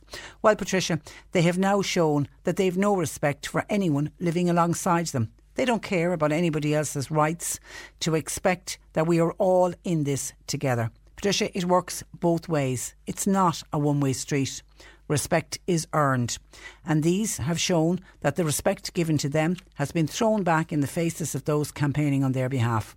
It has made people so angry uh, Patricia, and no amount of backtracking now will help. If this group want to be treated differently, then they have no right to shout about not being integrated into local community. Respect works both ways. And that was emailed to Patricia at c103.ie. The C103 Cork Diary. With Cork County Council, supporting businesses, supporting communities, serving Cork. Visit corkcoco.ie. Kinsale GAA are running or walking for 24 hours in aid of Pieta House. You're invited to join them between 7.30am and on fr- next Friday the 22nd and 7:30 p.m. on Saturday the 23rd. You can get your starting slot by contacting Pat on 086 825 0406. Donations can be made to a GoFundMe.com. Kinsale GAA Run 4, it's the number 4, Pieta. Amalo GAA will fundraise for three local charities this month. 65 players from Mallow hurling and football teams will run 19 kilometres within their 5k radius between 6am next Saturday and 6pm on Sunday. And they're urging people in the Mallow area to support their nominated charities. And what are their nominated charities? Mallow Search and Rescue, St Vincent de Paul, and Autism Assistant Dogs. By running, walking, or cycling on those dates and donating to their GoFundMe page, which can be found GoFundMe Mallow GAA 19k in aid of COVID 19. And the Mallow and Charleville branch of the Irish Red Cross will fundraise over the June bank holiday weekend to enable them to continue uh, to run their ambulance service for the coming year. You can also donate to them on a GoFundMe uh, page, the link of which is up on our web page on the Cork Diary section, www.c103.ie. You're listening to Cork Today on replay. Phone and text lines are currently closed. Cork today on C103. Call Patricia with your comment. 1850 333 103. Okay, and thank you to somebody who sent me on a screen grab of a text message that appears that's from Argos saying, I'm writing to update you on our plans to reopen some of the Argos stores in the Republic from Monday the 18th in line with the latest uh, guidance from the government. I just don't know how they fall under the heading of what is allowed to reopen hardware stores, builders, merchants, farming, up to retail involved in the sale, supply, and repair of motor vehicles, motorbikes, bicycles, office products. I know they would sell some of those items. Maybe that's how they're falling into it. Anyway, we're trying to find out because it's not all the stores, it's some of the stores. Uh, so leave that with us. We're trying to find out which ones are open and which are uh, not. Now, lots of people are getting very creative with online and using things like YouTube to show, you know, their talent and work that they've been doing throughout the year. People who normally would have been on stage are suddenly not on stage anymore, including the great staff at Centre Stage in Mallow. And I'm told that Aideen McAuliffe uh, joins me. Um, good afternoon, to Aideen. Hi, Patricia. Good morning. Uh, you're you're welcome to the program. You were your group of very talented young people should have been on stage. Was it last night or Saturday night? Yes, yesterday we, we were due to have two shows in Cork Opera House yesterday. Oh. We usually have one uh, a matinee at two o'clock and then another show at seven. Um, so there should have been uh, 800, well, approximately 800 students from the North Cork area heading up to Cork Opera House yesterday, full of excitement and hairspray and costumes and.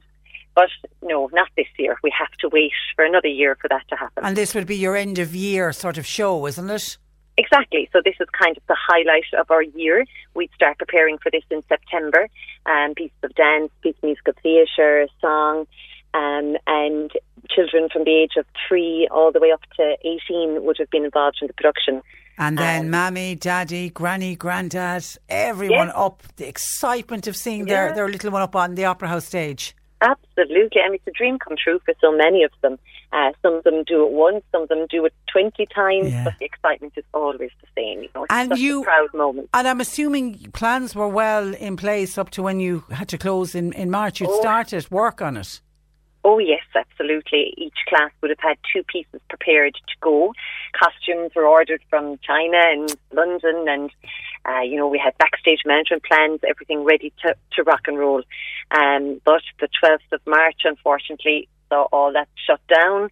Um, and we had to, you know, gather our thoughts and think, okay, what are we going to do here?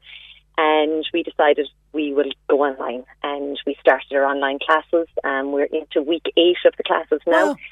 And as of yesterday, we said we just can't let the day go without it. The children would be so disappointed. So we decided we would do footwork online. Um, footwork is the name of our end of year show. Okay. And what intended on being just maybe a 10 or 15 minute piece we said we might get the leaving cert or, you know, a small a staff might do something. It turned into an hour and a half long show. well done. And you put, is it up on YouTube now? So it's up on YouTube now, exactly. Um, I think as of this morning, it had nearly close to 2,000 views. Fantastic. How can people find it on YouTube, Aideen? So it's on, it's on our YouTube uh, channel. So it's just if you go if you go into YouTube and look for Centre Stage School Mallow, it'll pop up there. Wow, that that is fantastic. Yeah. And of course, some of your students go on to careers. Yes, they the, do. we have a fabulous uh, history of uh, sending students on to the UK to further their their professional training in musical theatre or, or acting. And this year we have um, we've kind of written the history books in Centre Stage. We have a class, Leaving Cert class, there's five graduating from Centre Stage, and three of them have decided to go into uh, the career professionally. Um, Darry Healy Fitzgerald from Miss Griffin, he's or from Liscarroll, he's going on to Brighton uh, to study there. Um, Emma Norton from Newmarket, she's going on to Edinburgh, and Katie Gallagher from Burnfort is heading to uh, Conti in London. Isn't that so, fantastic? Yeah, very uh, exciting. All all on hold at the moment, though, because nobody really knows what's happening, is it? I know, yeah. I know, but yeah, the, I mean, the big part for those students is to get accepted. And thankfully, their auditions were successful. And Emma only got her place there last Tuesday, so Brilliant. we're thrilled for that. Brilliant! It's it's fa- it's fantastic, and they're a very talented uh, bunch, as indeed are ye guys and gals who who teach them. I know if I spoke to any of the young people who've come through Centre Stage, they'll talk about uh, all of you as teachers. You're you're, you're fantastic, and, and you're very dedicated. And I imagine you're missing it hugely. Oh, her hearts are broken, uh, you know, Patricia. I mean, it's what we love to do, but and so we're so grateful for technology and we're so grateful for how the children have engaged in the online classes. Um, you know, it's a precarious position for anybody in the arts as to, you know, where, how is this going to go? When will we get back into a theatre again? But we have to be hopeful and, you know, online productions like last night just goes to show that you can adapt. And mm. with a good team behind us, and we have an amazing staff team. I mean, none of us are editors by any means, but all of last night's show was edited by the staff. We were doing tutorials on YouTube how to, you know, edit pieces here and there, and but we pulled it off, and thankfully yeah. it was a success. You learn very quickly, don't you? You do when you have to. you don't have much choice. So, are you hopeful of September? For back to some we're, kind we're, of. We're still looking at plans. You yeah. know, I mean, social distancing with small kids mm. is always going to be difficult. But like that, we're going to have to use our creative brains and see how we can make this work.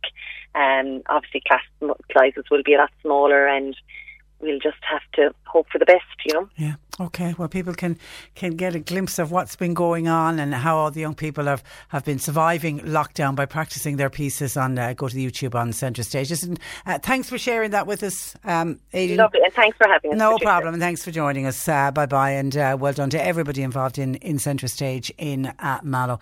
They really are a very very talented bunch indeed.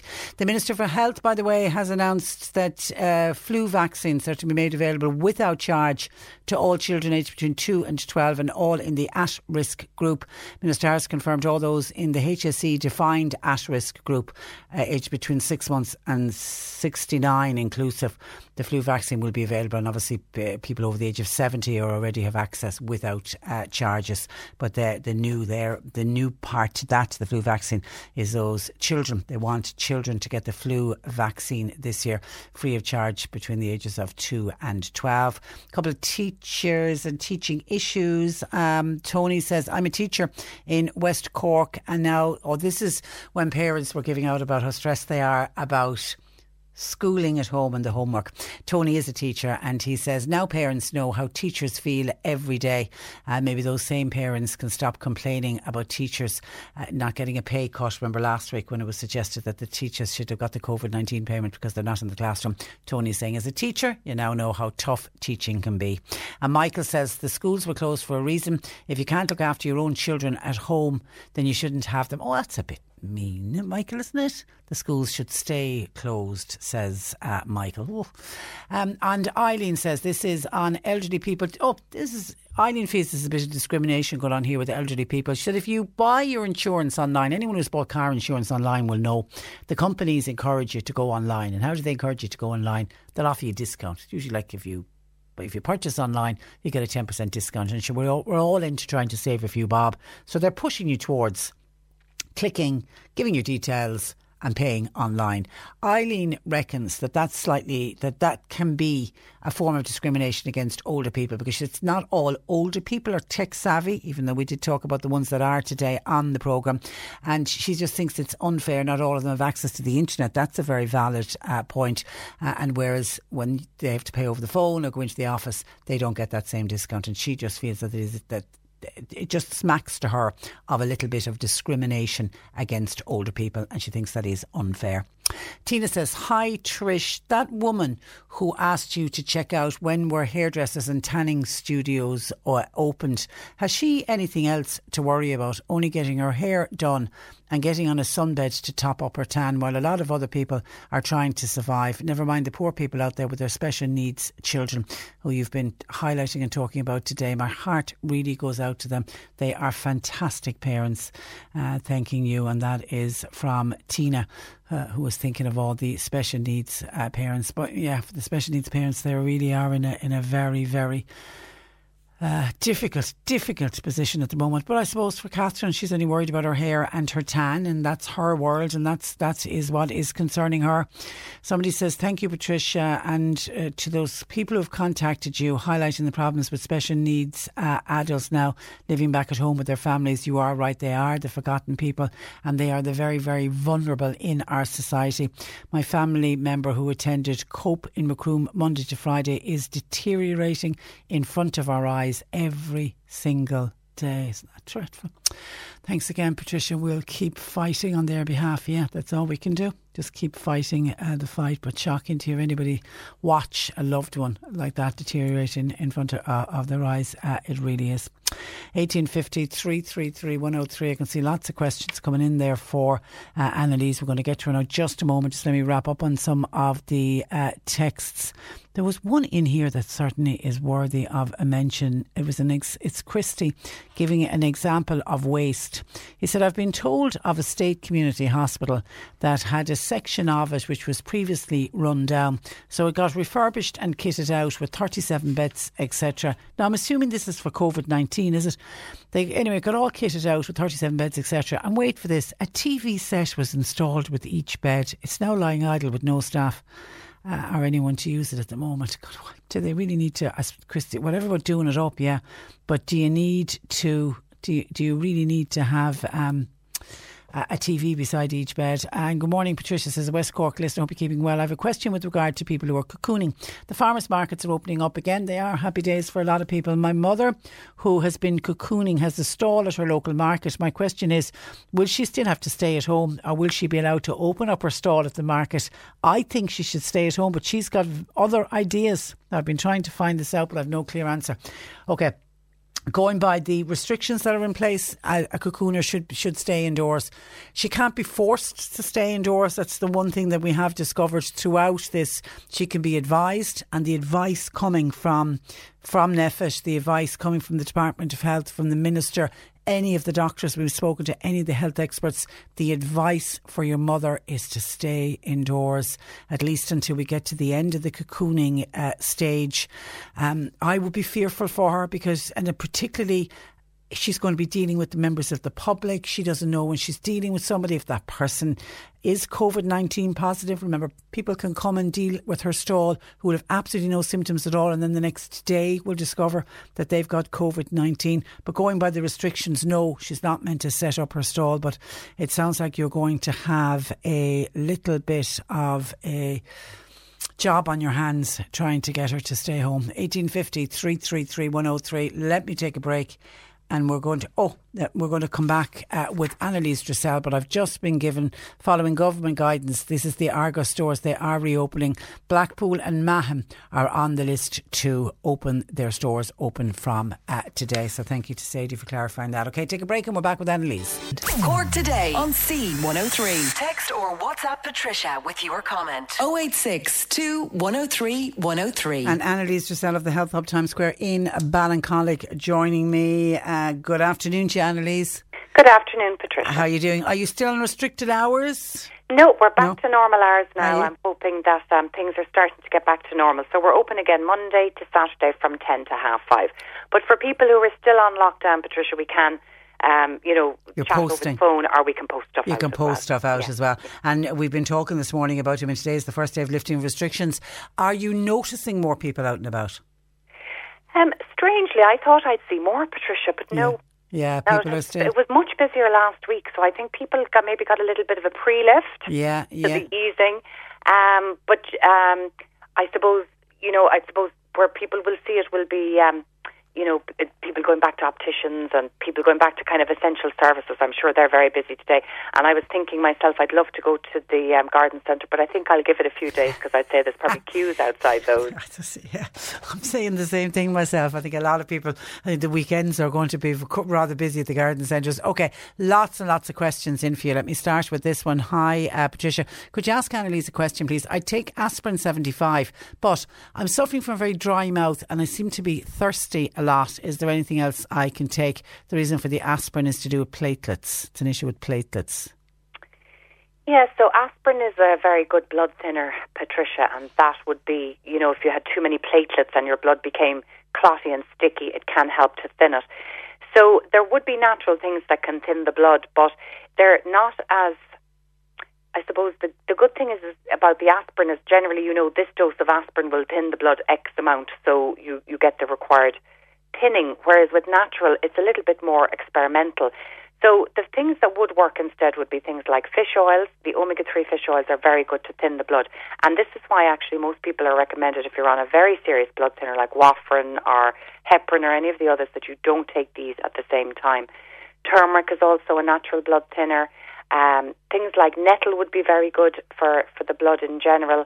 Um, let me see what else now would be good. Um, Coenzyme Q10 is excellent um, for heart health, for blood health, and for thinning the, um, thinning the blood too.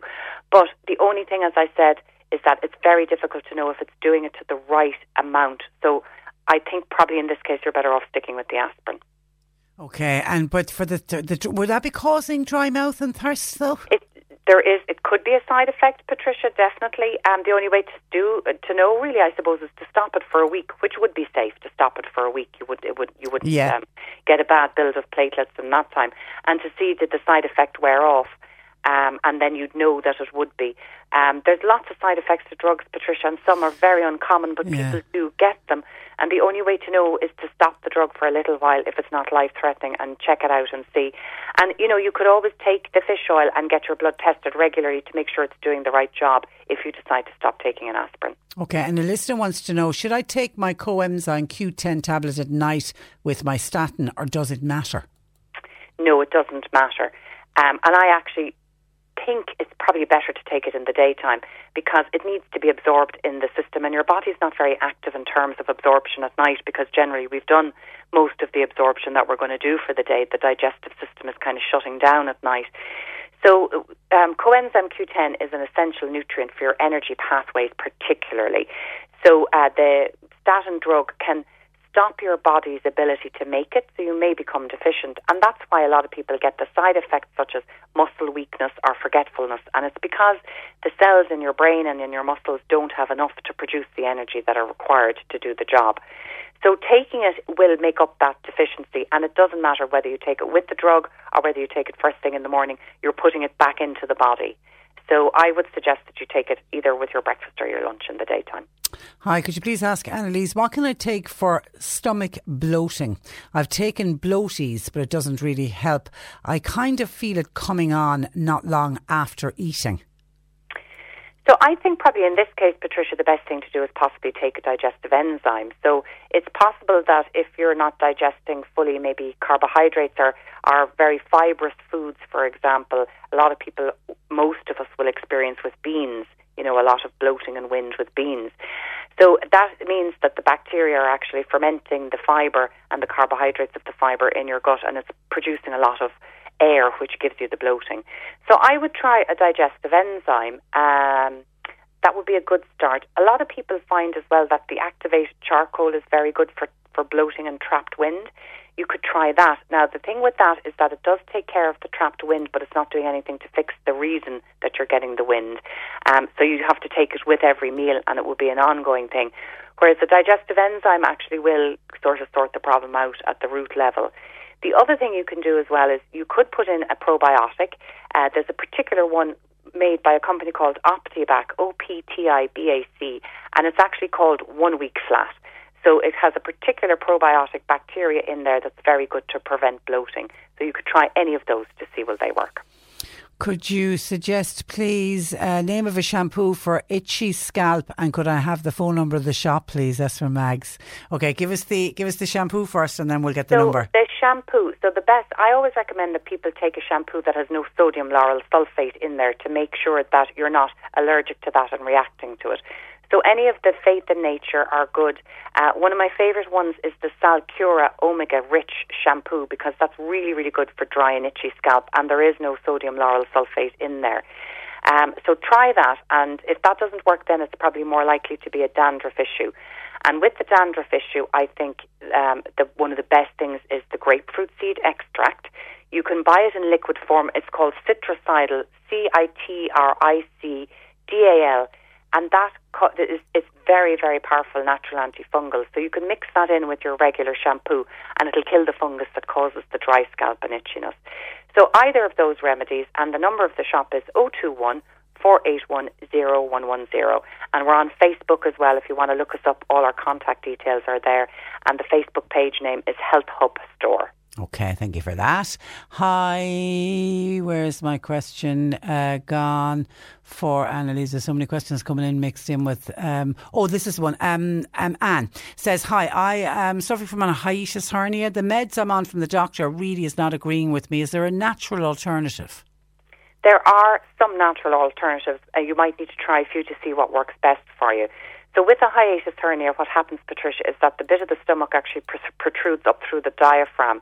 Um, so it can be very painful um, in terms of like a feeling of, uh, of massive indigestion. A lot of people will end up getting heartburn because the acid is being pushed up into the um, into the stomach pipe. Um, so a lot of the medications for hiatus hernia are um, as, uh, antacid suppressor or acid suppressants. So the natural alternative is to take slippery elm, and slippery elm is kind of very mucilage It's gooey and gloopy, and it coats the whole um, the, the um, esophagus and it coats the stomach with a lovely big thick layer of that gloop and protects it from acid. So you still get the acid and the benefits for digestion, etc., but it doesn't cause any pain. The other thing as well with hiatus hernia is you're actually better off to split your meals into between six and eight very small meals because uh, the less you put in your stomach, the less pressure there is on the pushing up. So smaller meals are better and then elevate your bed at night time. So what you might want to do is you might want to put some books or blocks under the top two bedposts or whatever, the top part of your bed anyway, so that the whole bed is elevated up. And then at night time, the acid isn't coming back up, causing the pain. So they're all things naturally to manage your hiatus hernia. Mary says, Hi, I've got Raynaud's disease in my hands, very pa- painful. Can Alonzo's help?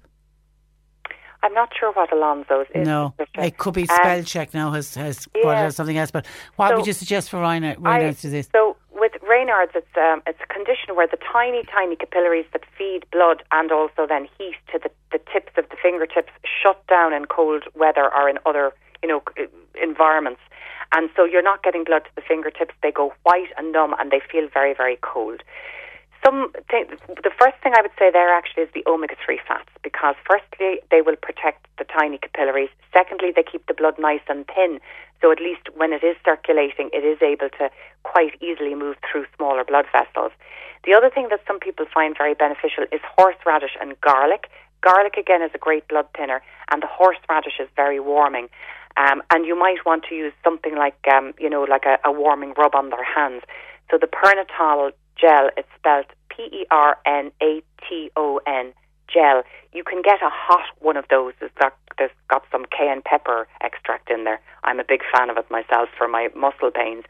And you could rub that into the hands and you get this fantastic warming sensation. But by God, don't rub your eyes afterwards because you'll be in trouble.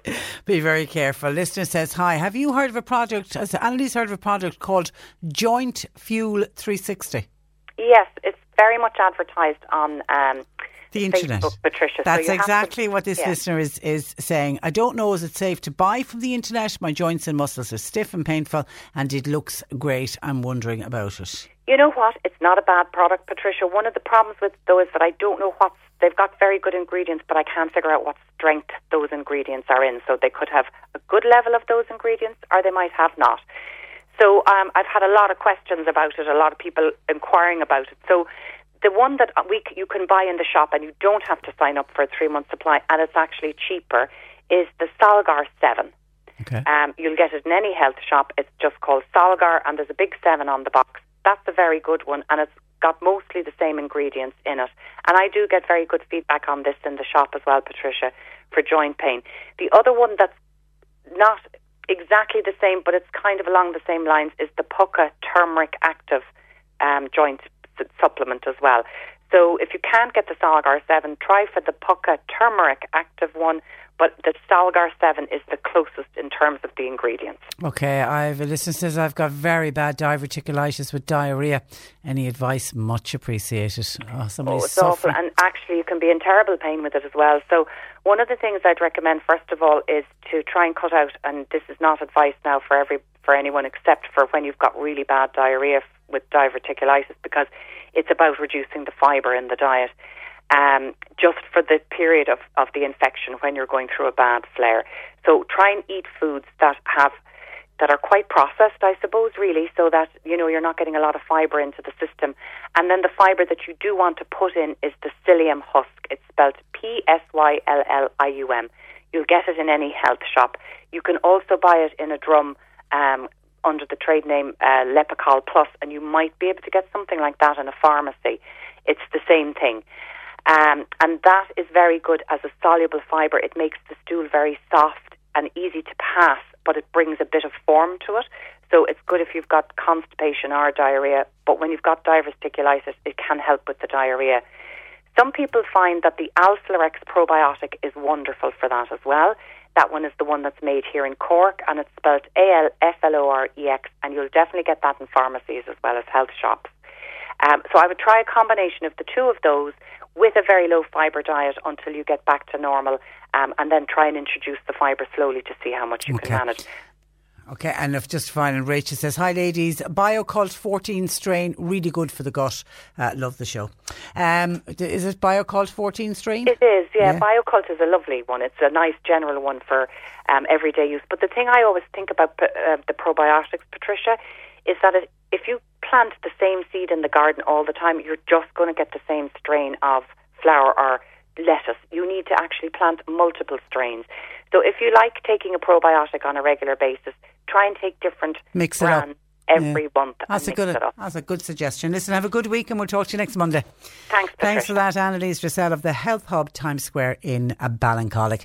And before we go, just a quick couple of texts. Uh, Trish, you mentioned last week an oil that you can rub on your glasses to stop them fogging up with your mask. What was it? It wasn't an oil. It was a suggestion that came in. You put um, washing up liquid.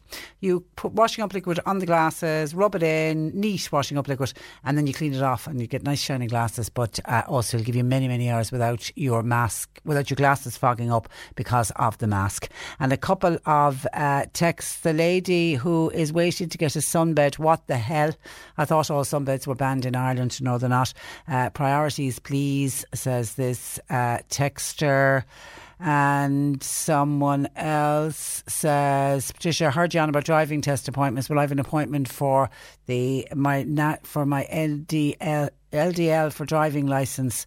Um, I've had to rebook it. Yeah, uh, they're all cancelled at the moment. Okay, that's where I leave you for uh, today. My thanks to Sadie and to Bernie for taking your calls. We are back with you tomorrow morning at, at 10 o'clock. Uh, until then, I'm Patricia Messenger. Have a lovely afternoon. Stay safe.